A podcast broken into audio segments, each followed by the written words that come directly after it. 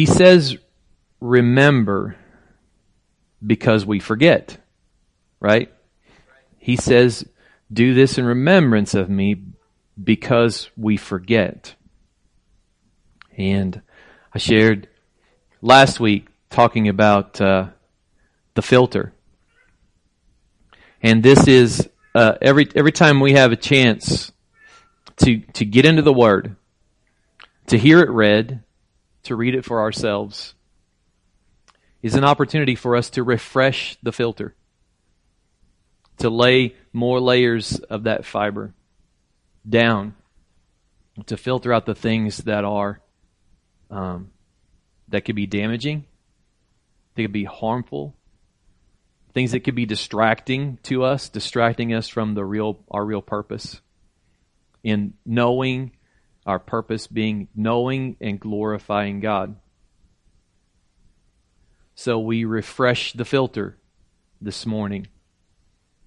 And what I want to preach today is really um, what, what I have preached is simple.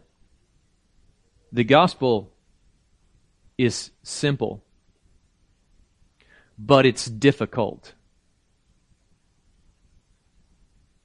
You know that, right? You see that because we see the gospel shared with people, and yet, plain as it might be, and obvious as it might be, they still reject it. So it is simple, but it's also difficult. And so we need something, right?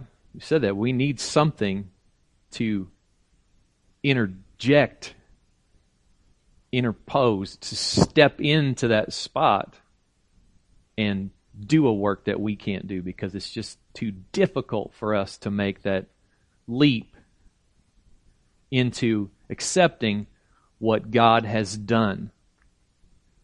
And so today, I am, in a way, and I've titled it, Introducing the Holy Spirit. Not that you don't already know Him, or many of you have not already experienced the Holy Spirit and His work in, in saving you, in calling you out of darkness and into His light but more in a way of in introducing, I draw a light to, shine the light on the Holy Spirit. Like an MC who steps out on the stage and has no talent whatsoever, no skills other than just to really well introduce someone who does have the talent and the skills. So when I say introducing the Holy Spirit, that's how I speak. As one who just steps up to say, and now I want you to see the one who will really do the work. The one who will really change the situations, who will really take over, command the stage, and do what no one else can do, like no one else could do it. And so that's when I say introducing the Holy Spirit, that's the way I want you to see this word being presented. He gets the center stage, not me. Not my words and all those things, but Him. So let's pray. Father, I thank you for I thank you for all you've done over days, Lord, even years, but just very much today. Things that I can't even say out loud that I've seen you do today. And so I am deeply grateful and greatly humbled. just to be in this place. May you say today what you once said. May you speak to hearts the message that I know that you want to impress on all of us for your glory, for your glory, for your praise, because it is your word and your purposes. And may it be, this has been my prayer already so many times today. Put your words in my mouth to speak. But Lord, please help me to not put words in your mouth. May it be your word that speaks and comes clear in everything said. In Jesus' name, amen. Now, I hope to briefly kind of kind of throw a rope around the past few sermons that I've preached, and it is somewhat of it is somewhat of a series that's telling an age old story that we will see again and again and again because we forget. We forget the purpose, we forget why we're here, but we forget. So I'm going to do a really, hopefully, a brief 30,000 foot flyover of the last three sermons and then land it in, in the message of today. And I don't mean land it as in stick a perfect landing, but no, just like put the plane on the ground so people can get out and go home. Um, in the beginning, in the beginning, God made everything. As it was being made, He called it good. When He was finished, He called it very good, and He rested. A short time after, don't want to try to you know, put a label on how many years or days or moments even, but a short time after, there was a rebellion. Now, I've got a friend, I call, I call people friend, acquaintance, guy that I've known and worked with a few times, and, and he would say, say it like this, when, when they did something as a family that was maybe not the brightest thing or best thing to do, he would just say, uh, he I would how's it going? Well, this happened this weekend. And it's like, oh, really? That's interesting what you did there. I didn't think that you, I didn't think that you would kind of go that route with something. And it, then it'd be something serious like we bought a cat. I don't know, whatever. And if you're a cat person, n- no insults, but we bought a cat and you could tell that there was frustration. And he would just say this.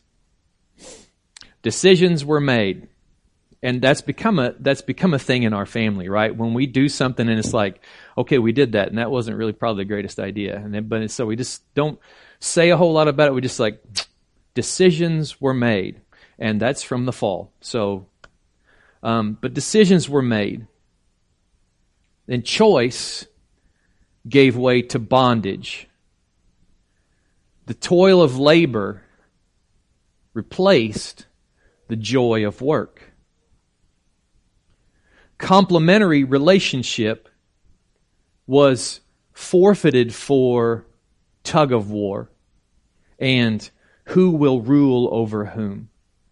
And you, you, you hear the things that were broken in this rebellion and the relationships that were torn apart from a relationship with God, a relationship with the work of our hands and how we interact with the world and God's creation and how we interact with one another from husband and wife through all relationships. All that stuff was torn apart and it became just a battle.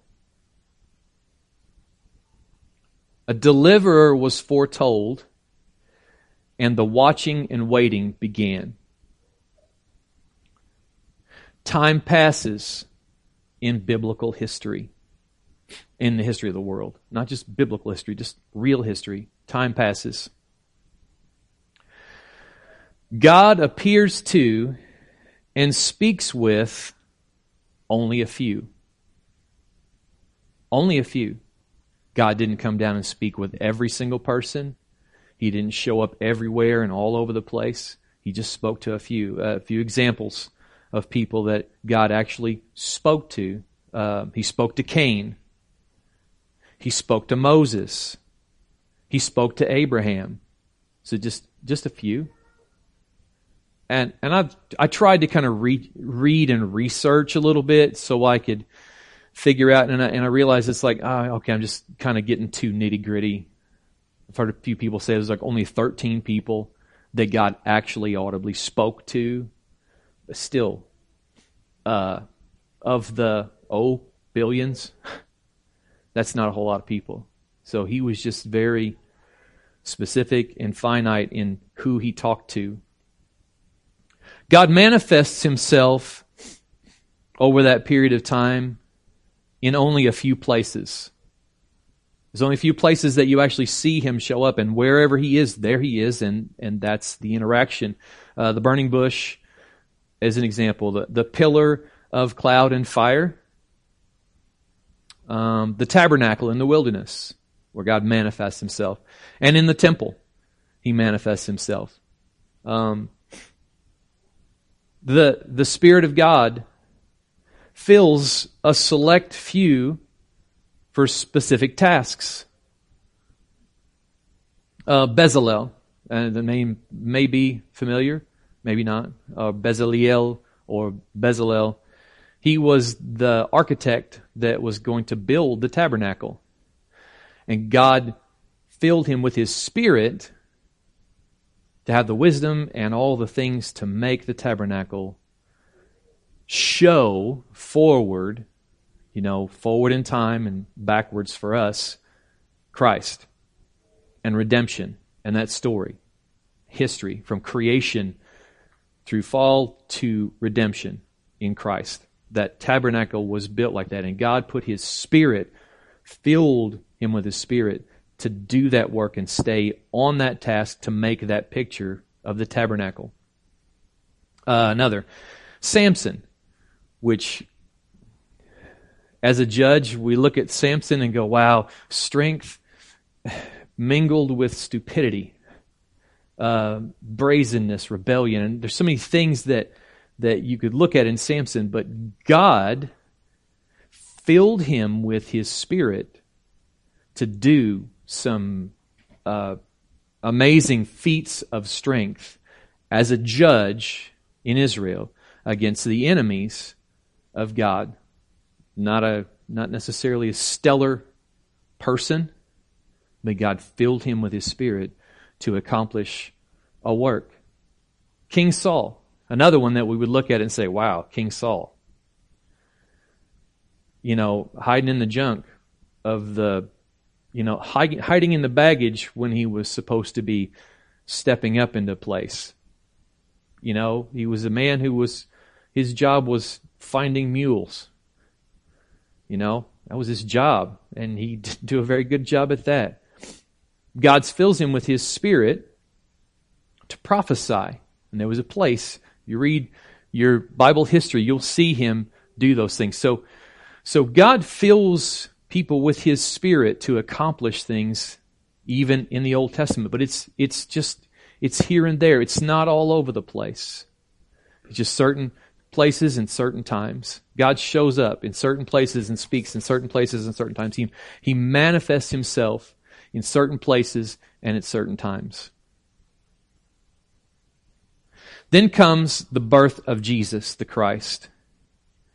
Emmanuel. We know what that means, right? What does Emmanuel mean? It means God with us. God with us. He came and He was here amongst us. God with us. He lives with and disciples a select few. Like He called them out. He called out the twelve on purpose and he lived with them and he discipled them. Just those men who would be around him. He taught multitudes and crowds, but it was, they went out to see him because he was in a specific place. He was there walking in certain areas. real geographical locations on hills, and he walked through those places. He walked all these places except riding on a donkey one time, but it was in a certain town, and only the people who could see him would see him and hear him. He completes his earthly work in one location. In one location. On a real cross, on a real hill and he was buried in a real empty tomb in one location. And he rose from that. God raised him up from that one location. He was seen by many who saw him at different times after the resurrection, confirming that resurrection. And it's a lot of what I was saying in, you know, just kind of pulling out of First Corinthians when, when Paul was talking about no resurrection, no hope but he was seen in those places and he he ascended from a location that men watched him go up. And as the end of this kind of brief overview of salvation what was done in the rebellion is undone on the cross and through the resurrection. When Jesus said, It is finished, he meant it. The work was done, salvation was brought to mankind. And this is where God appearing changes. This is where it gets different. And this is where it really matters to us where we are today in this world and as the church. Not just churches, but as the church, the body of Christ. This is where it changes. And this is where essentially this sermon begins. So, John chapter 15, verse 26 is where we'll start. And I want to read 15, 26 through, through 16, 15. So, there'll be a little bit of reading. And I'm reading for the ESV just for, for clarity. John 15, 26. But when the Helper comes, whom I will send to you from the Father, the Spirit of truth, who proceeds from the Father, he will bear witness about me. And you also will bear witness because you have been with me from the beginning. I have said all these things to you to keep you from falling away.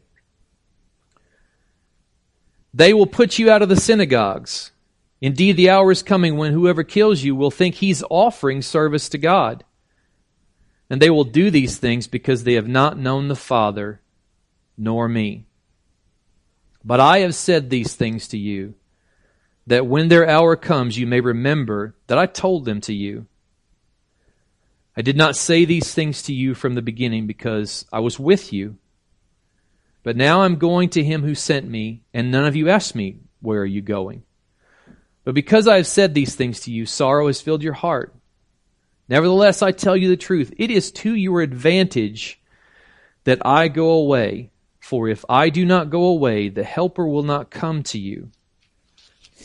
But if I go, I will send him to you.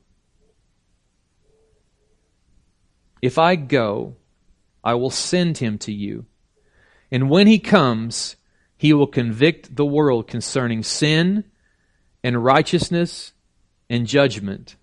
Concerning sin, because they do not believe in me Concerning righteousness, because I go to the Father, and you will see me no longer. Concerning judgment, because the ruler of this world is judged. I still have many things to say to you, but you cannot bear them now. When the Spirit of truth comes, he will guide you into all the truth. For he will not speak on his own authority, but whatever he hears, he will speak, and he will declare to you the things that are to come. He will glorify me, for he will take what is mine and declare it to you. All that the Father has is mine. Therefore, I said that he will take what is mine and declare it to you. All that we see of God prior to this time is he is in certain places, manifest in certain ways, and only to individuals. All that we see of the Spirit of God is just these moments where he fills people to do certain tasks and to perform certain things in, again, redemptive history. When Jesus comes, all we see of him is that he's in certain places with certain people at certain times. And if you wanted to get to God prior to what we're talking about today, you had to go someplace else. They went to Jerusalem, to the temple. They will worship. We will worship here because this is where you worship. The Ark of the Covenant and what is known, the, the Bema seat, the two, the two cherubim sitting on top of the ark, and in between was the mercy seat. We, we talk about those things about this is where the presence of God is in the temple. It was someplace else. And Jesus hinted at that when he was there with the woman at the well. Because she's saying, oh, well, as Samaritans, we have our own deal.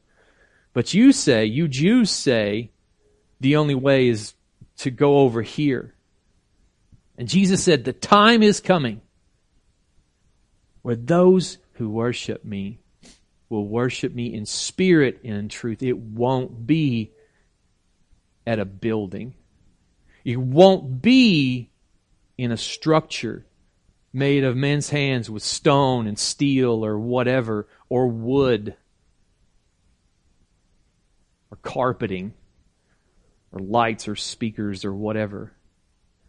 But they will worship me in spirit and in truth. So Jesus was foretelling something that was coming that was going to make worship and interaction with God very different than it ever had been. The Holy Spirit will be in every believer. So it goes from being God with us, toward us, or us going to worship someplace to God in us. God in us. Let's look at 1 Corinthians 6. 1 Corinthians 6, and something that really brings this out, and Paul really brings this out. Now, he's talking with them about staying away from sexual immorality, which they had a problem with. The, the culture around them had a terrible problem with sexual immorality, working awful things in their bodies that were so contrary to God's plan, design, and purpose. And out of that context, he says this, chapter, chapter 6, verse 19 and 20. Or do you not know that your body is a temple of the Holy Spirit within you, whom you have from God? You are not your own, for you were bought with a price.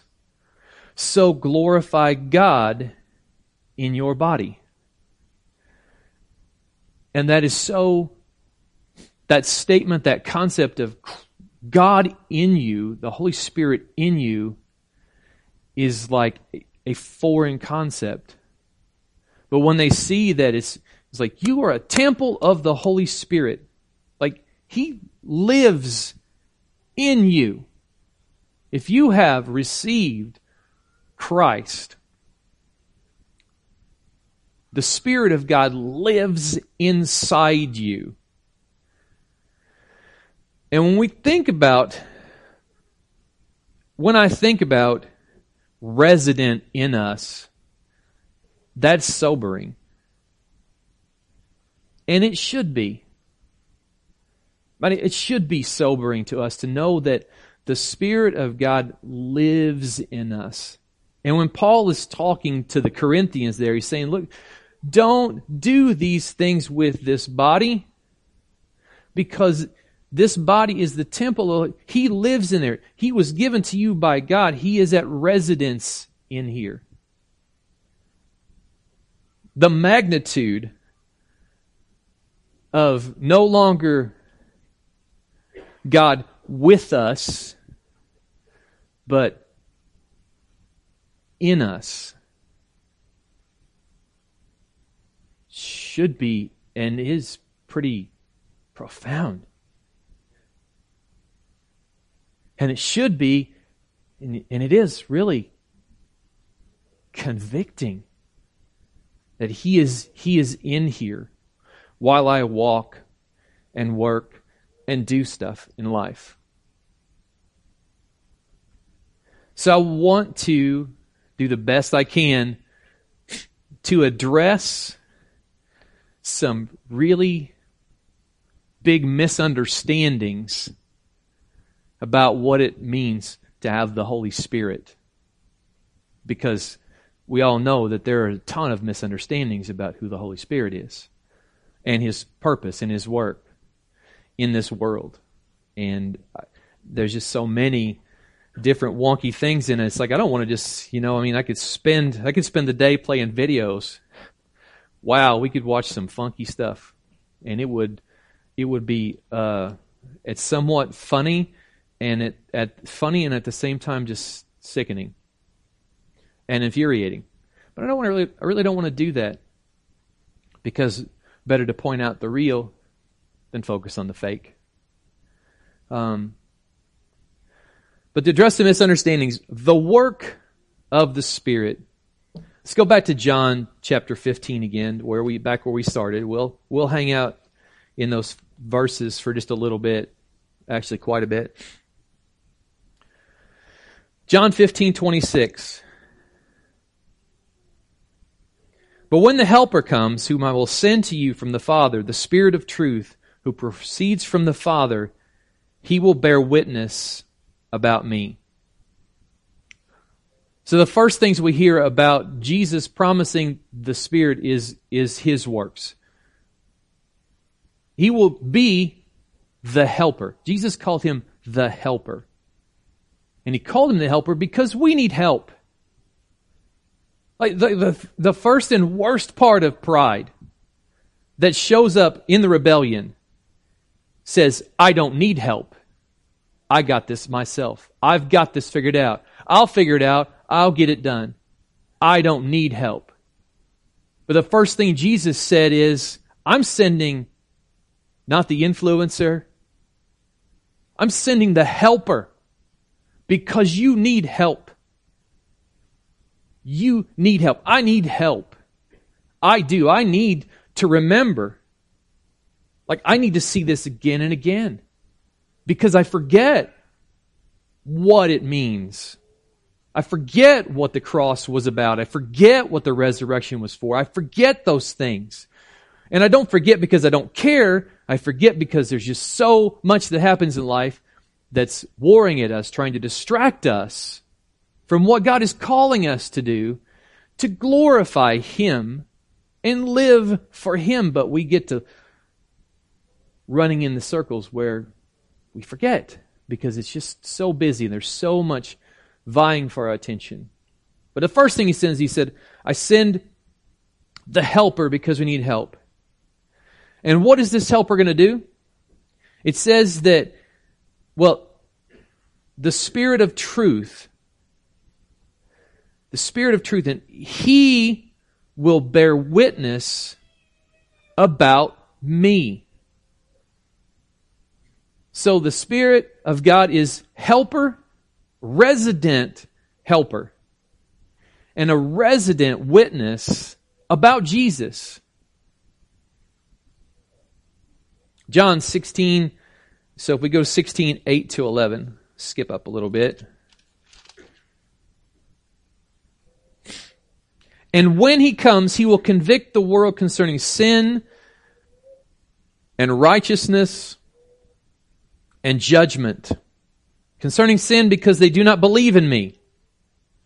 Concerning righteousness, because I go to the Father and you will See me no longer.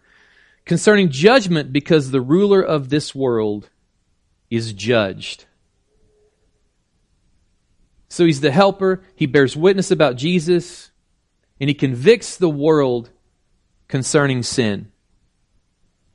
He convicts us of sin. The Spirit of God convicts us of sin.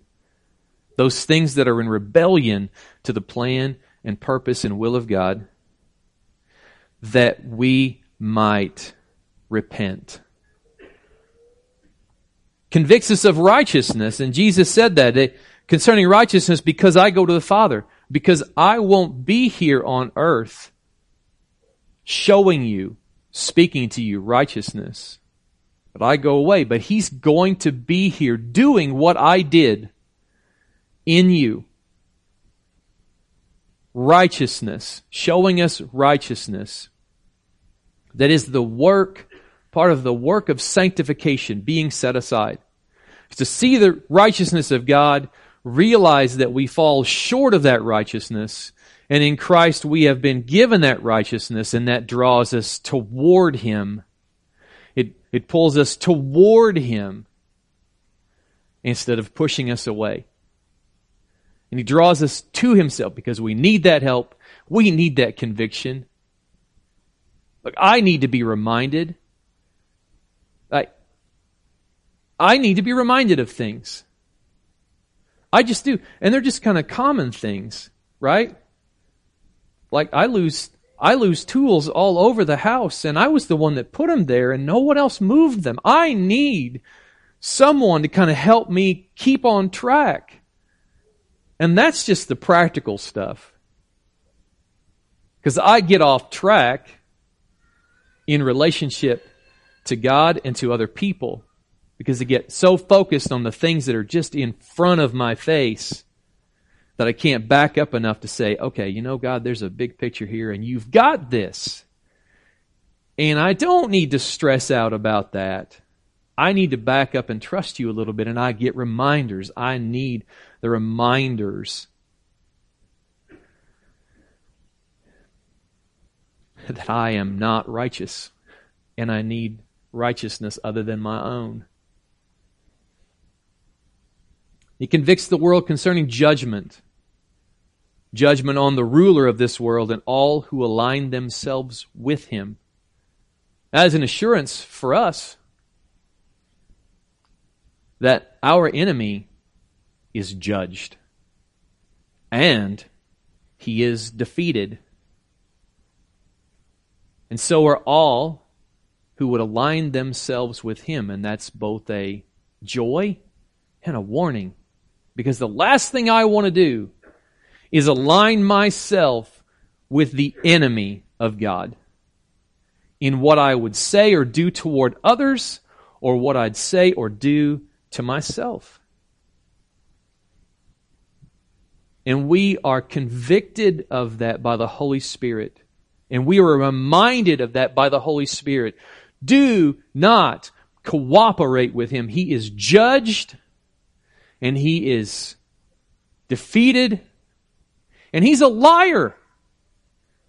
And he is a liar and the father of liars and he will tell us all manner of things about God that are not true. He started in the garden that way and he hasn't stopped.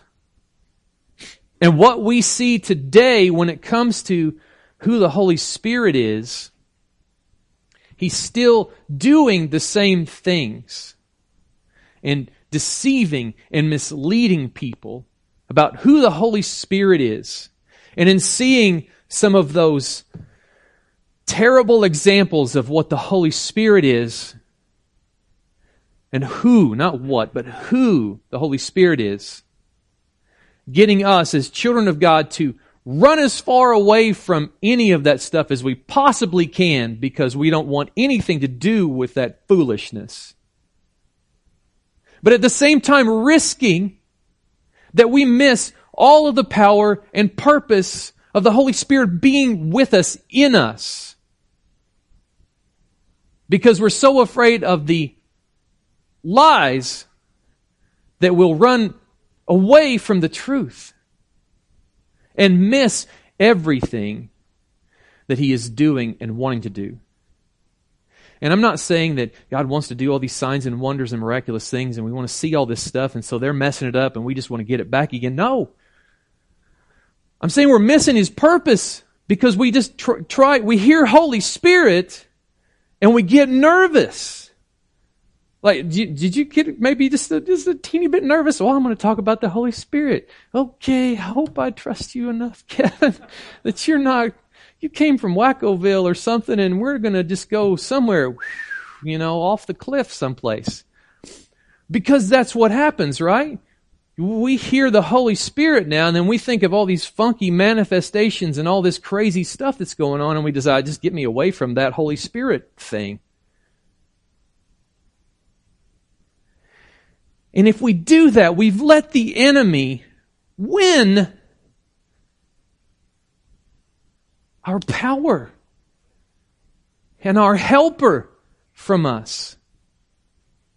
Because we've let the counterfeit overshadow the real. John 16, 12 through 15. I still I still have many things to say to you, but you cannot bear them now.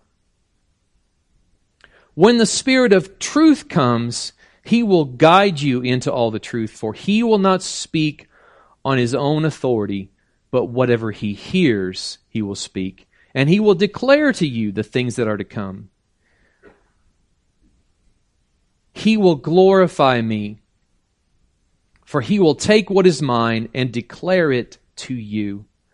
All that the Father has is mine. Therefore, I said that he will take what is mine and declare it to you. Do you get the weight of that?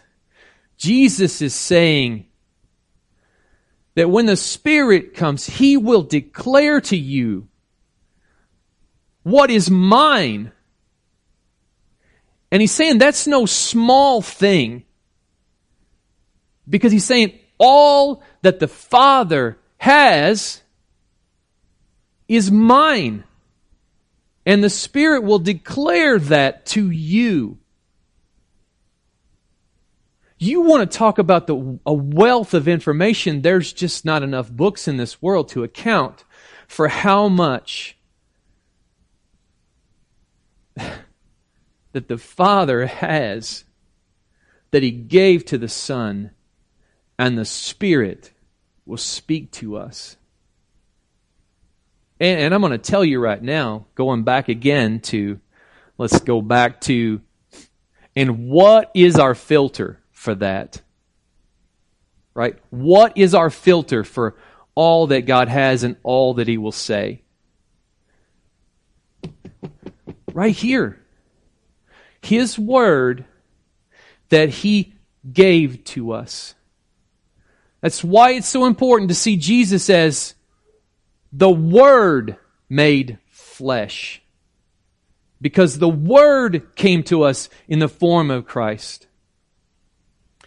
And God's Spirit opens up the Word to us about God that we might know Him fully and see Him completely and express Him well into the world that men may know Christ.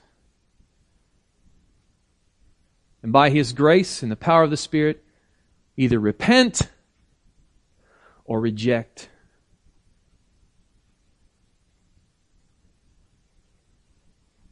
That's an amazing amount. That is an amazing amount that's available to us.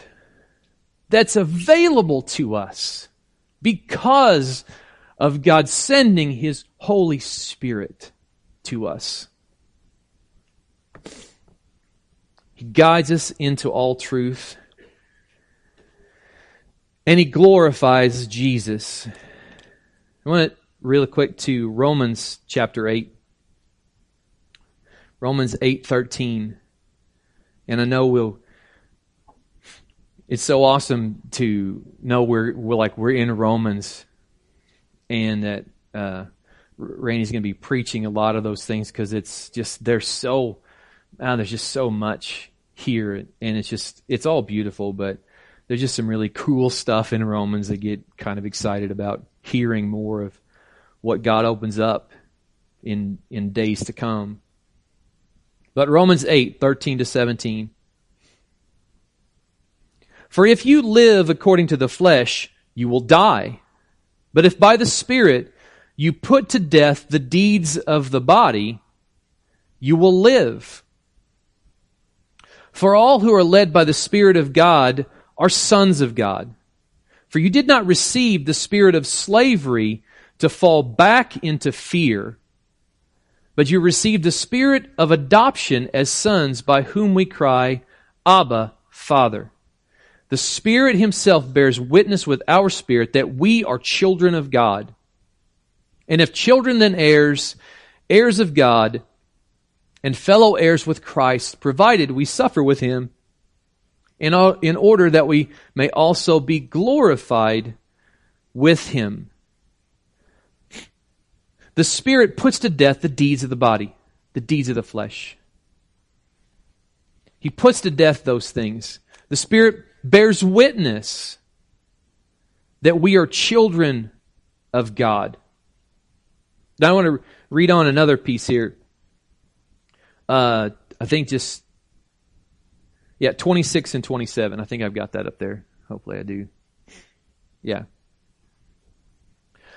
Likewise, the Spirit helps us in our weakness, for we do not know what to pray for as we ought.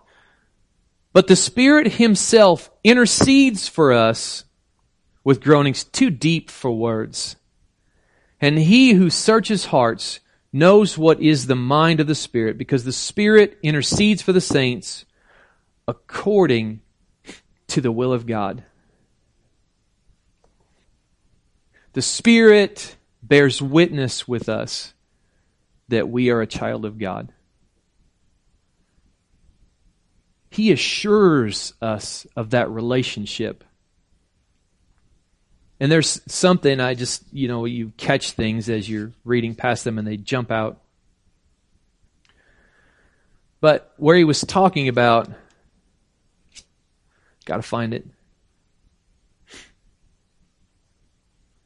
For you did not receive the spirit of slavery to fall back into fear.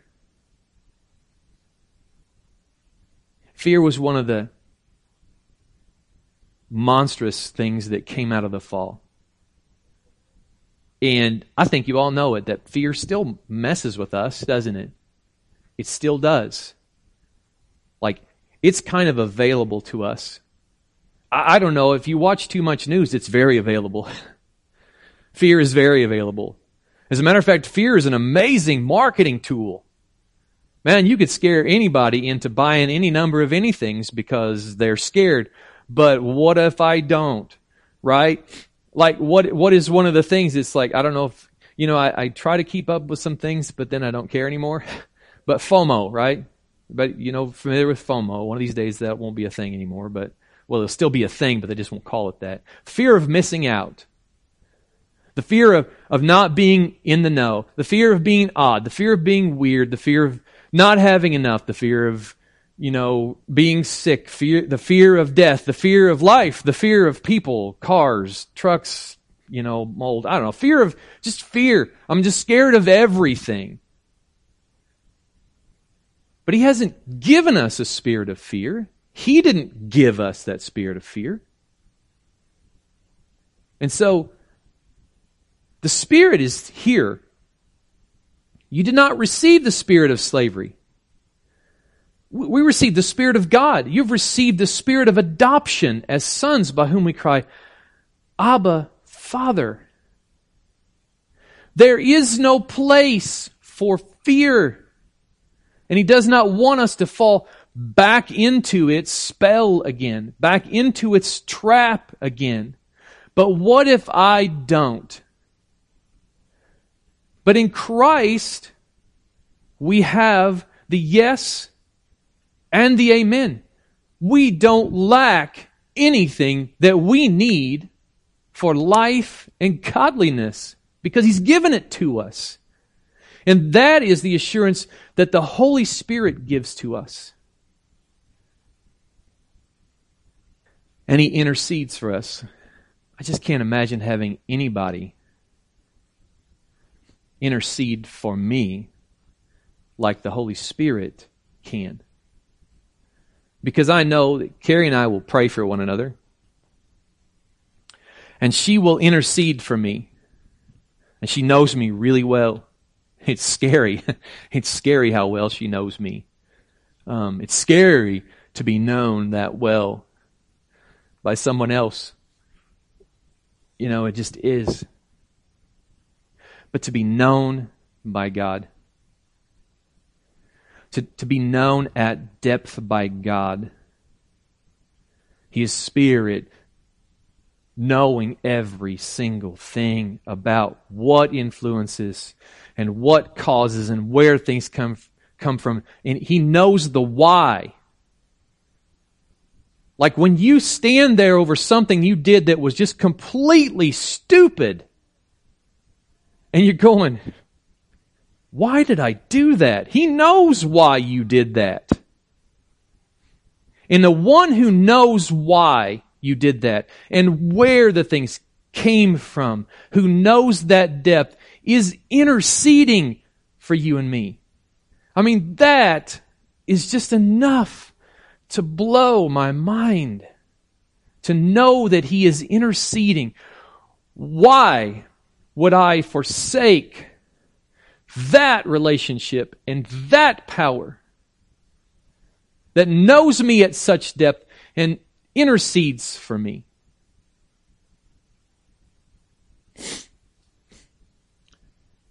There are ways to, I say, comparing the missed it moments of Jesus as Messiah and the Holy Spirit as the helper, as he, as he really is. There, there, there are characteristic, similar, missed it moments in history, right? Both Jesus Christ and the Holy Spirit, both were promised and anticipated.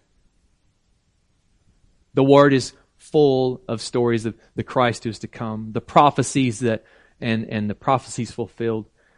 Both were promised and anticipated. Both came displaying signs and wonders to show power and authority from God. Both came displaying powers, signs, and wonders to show power and authority from God. Both Christ and the Holy Spirit have had their purpose mistaken by men and maligned by men. When Jesus came, Jesus was thought to be the king. The children of Israel thought him to be the king who was going to give Israel dominion over the world. They thought him to be a king who was going to raise them up as a nation and conquer the whole world. We know that he did conquer the world. He overcame the world. He said it. But it wasn't like they thought. Even though it was foretold that it would be that way, they wanted to see him a different way. Yes, they felt oppressed. Yes, they felt that things were not in their interest. Yes, they were under the boot of a tyrannical kingdom. And they wanted out from underneath it. And when Jesus came showing signs and wonders, they just flocked to him. When all the palm branches were laid down as he was making this triumphal entry in, they weren't saying, you know, Jesus who's coming to save us from our sins. Jesus who's coming to spank the living daylights out of Rome. That's what they were thinking. The king who's going to bring us to the top again and we're going to be the, these glorious people who have all this. They missed it. That was a historical missed it moment.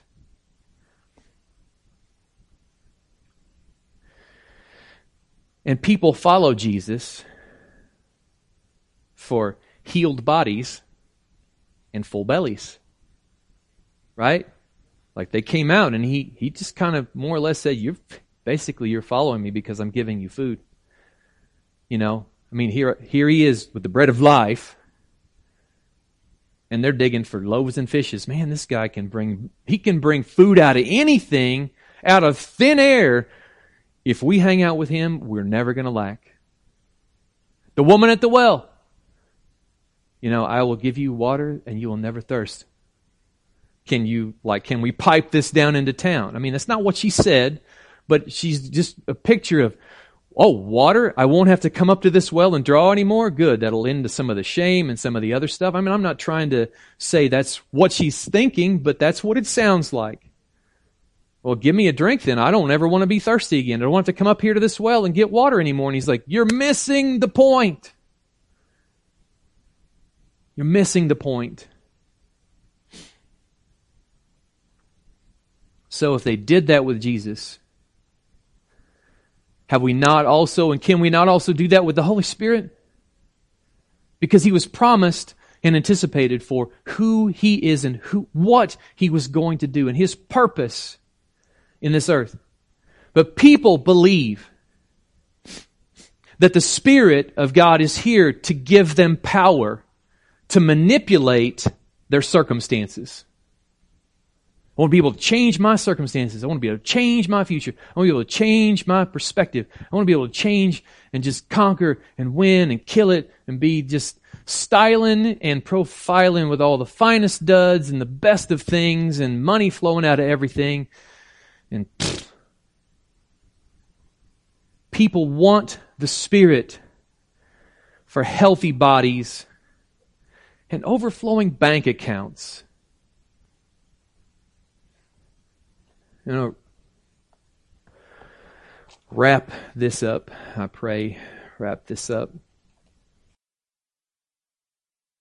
Everything is to glorify God. Everything is to glorify God. The purpose of creation to glorify God. Our purpose to glorify God. Jesus came to save us from sin, to glorify God. He came to take the punishment for our sins to glorify God. He came to restore what was broken to glorify God. The Spirit of God was sent to men to live in us, to glorify God, to point to Him to show us His love, His mercy, His grace, His design, His plan, His purposes, and glorify God. Creation declared, and still, even in the fallen state, still declares the glory of God. It's all about Him. Everything that is good and right and true points to Him. The spiritual and the physical. Everything that is good and true and right points to Him. If we are doing the work of the Holy Spirit, it is not, and I say that as a, as a, as a preacher standing behind a box on a stage in front of people where the greatest temptation to be the star or important or something is here. But, but everything is to glorify God and point to Him. I am to glorify God and point to Him. I am not to point to this building. I am not to point to me. I'm not to point to you or anyone else in this room.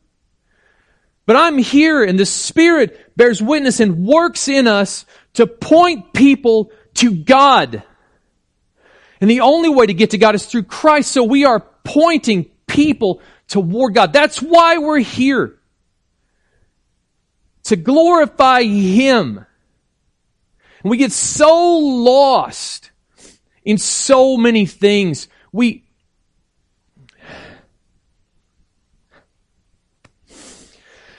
the sign that rebellion is still at play in us. Not that it's won the day, child of God, not that it's won the day, or it can, because we are sealed by the promise of God. We have the Holy Spirit who's going to keep at us till the day we leave this earth. But the idea, the, the, the things, the signs that rebellion is still at, at play in us, is that we try to make it about us. We try to make it about us. We try to make it about our stuff, our place, our sound, our sights, our, our something about us. Rebellion is at play because we still want to make it about us. The temptation is to make it about us and not Him. The sign that rebellion is still at play in us is we want what we want. We want what we want. I want what I want. I don't want it to be different than what I like. I have preferences. And I want my preferences met.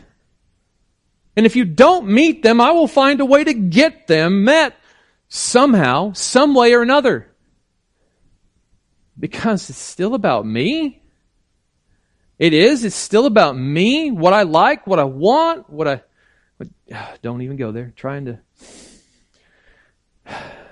avoid songs and stuff or movies. When the Bible speaks of itching ears, gathering teachers because of their itching ears, I'm going to promise you right now that it is not always about false doctrine. We will gather people to us. It's evident in what we call the church. That we'll gather people to us and we'll go to places where we hear what we want to hear the way we want to hear it.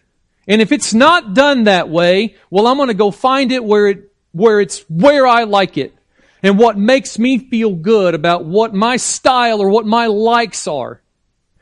And I say this, if the Word of God is being proclaimed and the truths of God are being brought to bear in lives, that's what you need.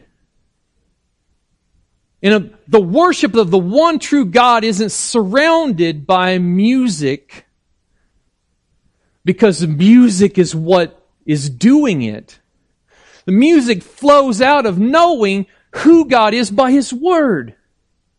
The songs flow out of that. And I don't, I'm not saying, you know,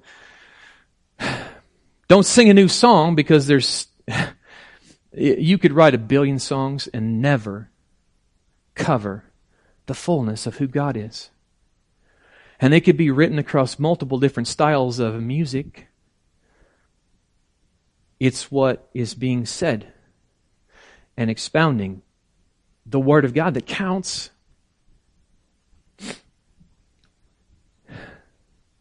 Tell me what I want to hear. Play the kind of music I like.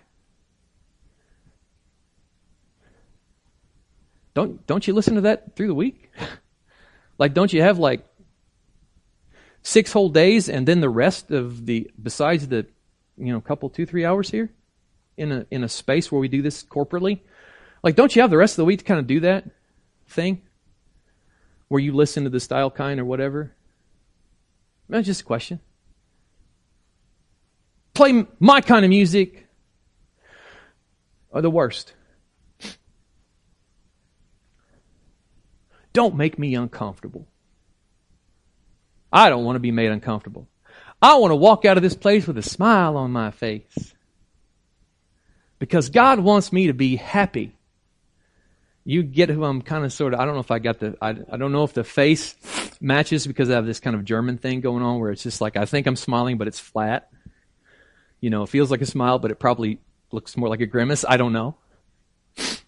But you know what I'm referencing to. Just, God just want to make you happy. I don't want to say anything that's going to hurt anyone or offend anyone.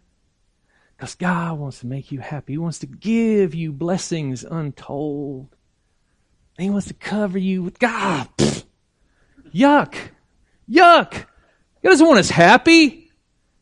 He wants us holy. Why? Because he wants us not to be this distinguished thing. No, he wants us to be like him. Because being like him glorifies him. That is that imitation is that pure form of flattery. Well, if we're imitating God by what we see from His Word and here expressed in His Spirit backs it up, then that's what He wants. It is a glory to Him. It is flattery to the God who deserves all of it.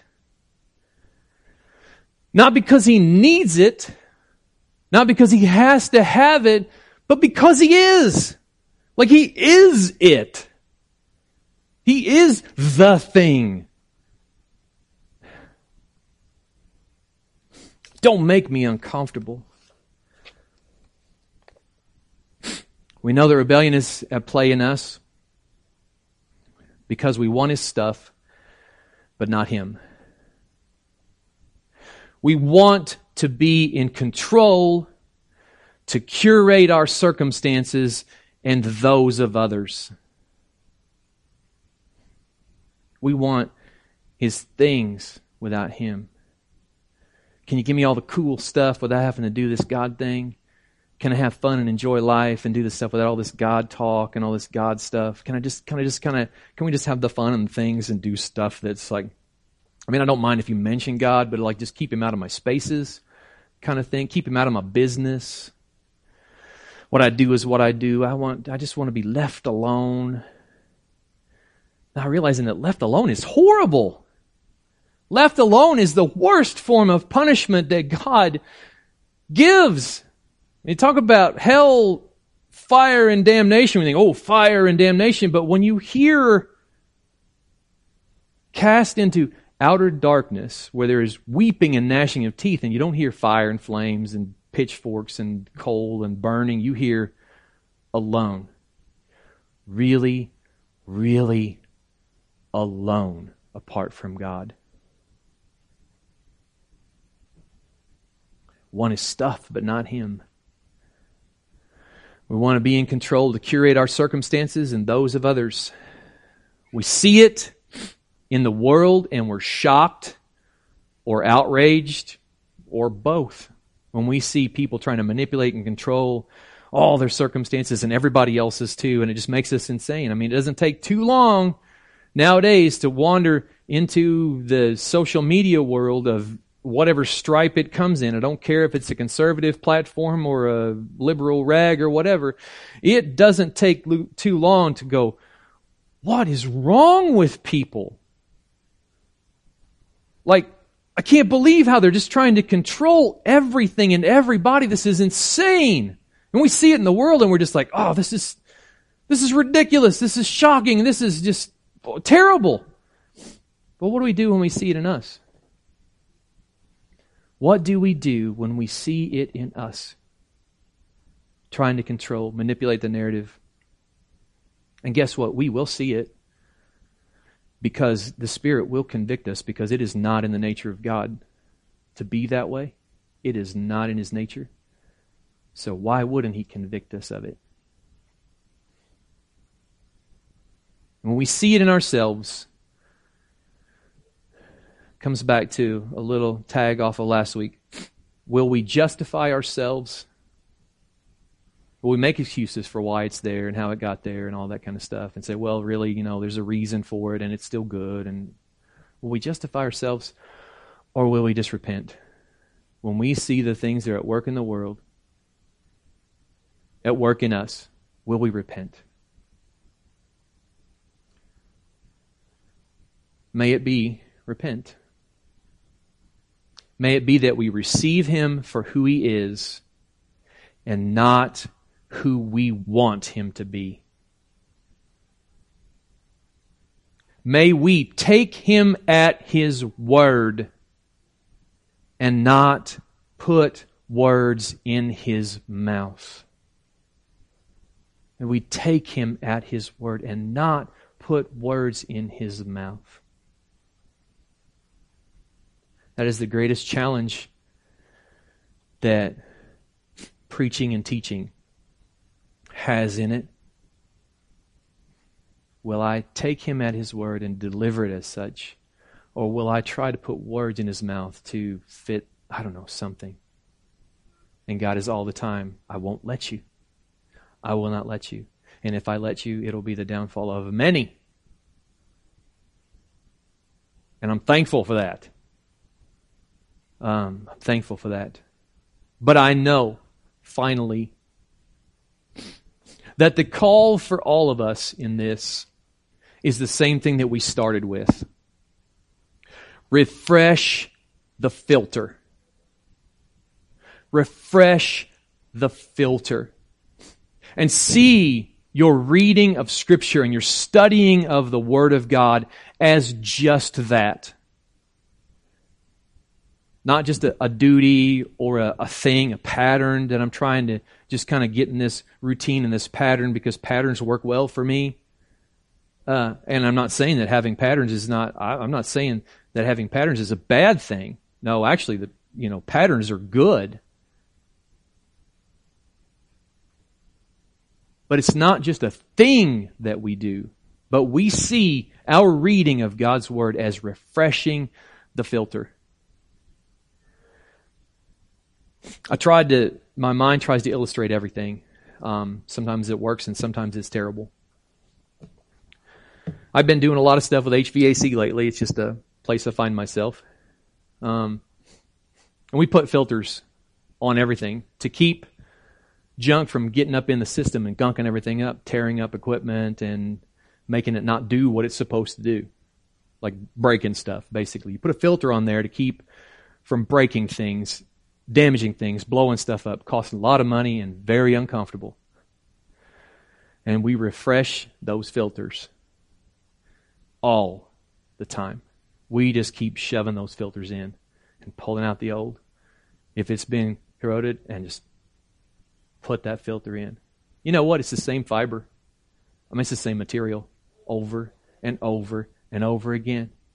It's not some new magical something or other that I came up with. No, it's just it's just been tried and true for HVAC stuff. It's been tried and true and, and it just it works. It works and it continues to work. And it always has worked. This word always has worked. And it continues to work because it isn't just empowered by our reading or our knowledge or understanding. It is it is empowered and it is lit up by the Spirit of God who makes the words more than words, makes them living and active and sharper than any two edged sword. It is a surgeon's instrument, not a hack, because it can divide and separate joints and marrow. Right? You hear that this is a filter that we can go to and be renewed again and again and again. And everything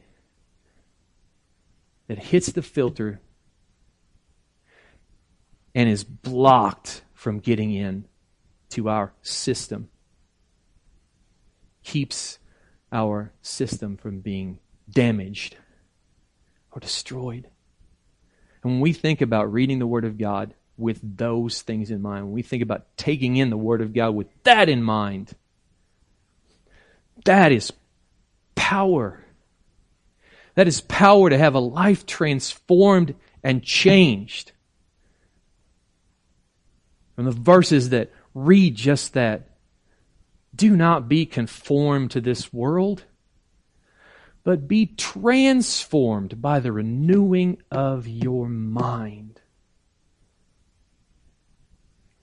By having a right understanding of who the Holy Spirit is and running to that power, that help, that strength.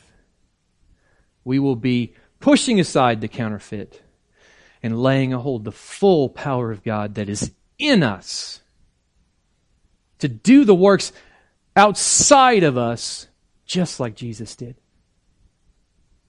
Because now, by the power of the Holy Spirit, Jesus is in the world. And it's going to be through us. It's going to be through you and me. Being out there, hands and feet, and being filled with the power which is the Holy Spirit to speak forth the truth, to speak forth the gospel, that many souls may come to Him, to His glory.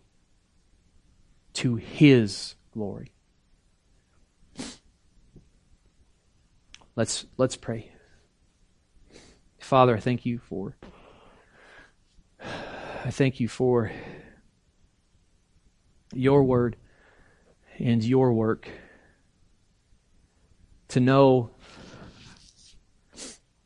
your power, to know that I don't want to do anything but avail myself of it just every day, and I know I need to. I know I need to. And I know just as much as I'm preaching this from this pulpit, you are reiterating and preaching this to me. And I thank you for that mercy. And I pray that it is the same today for all of us. I pray that it is the same today, that we don't leave this moment without a reconciliation to your ways and your purpose and your truth and your life for your glory. In Jesus' name, amen. Amen.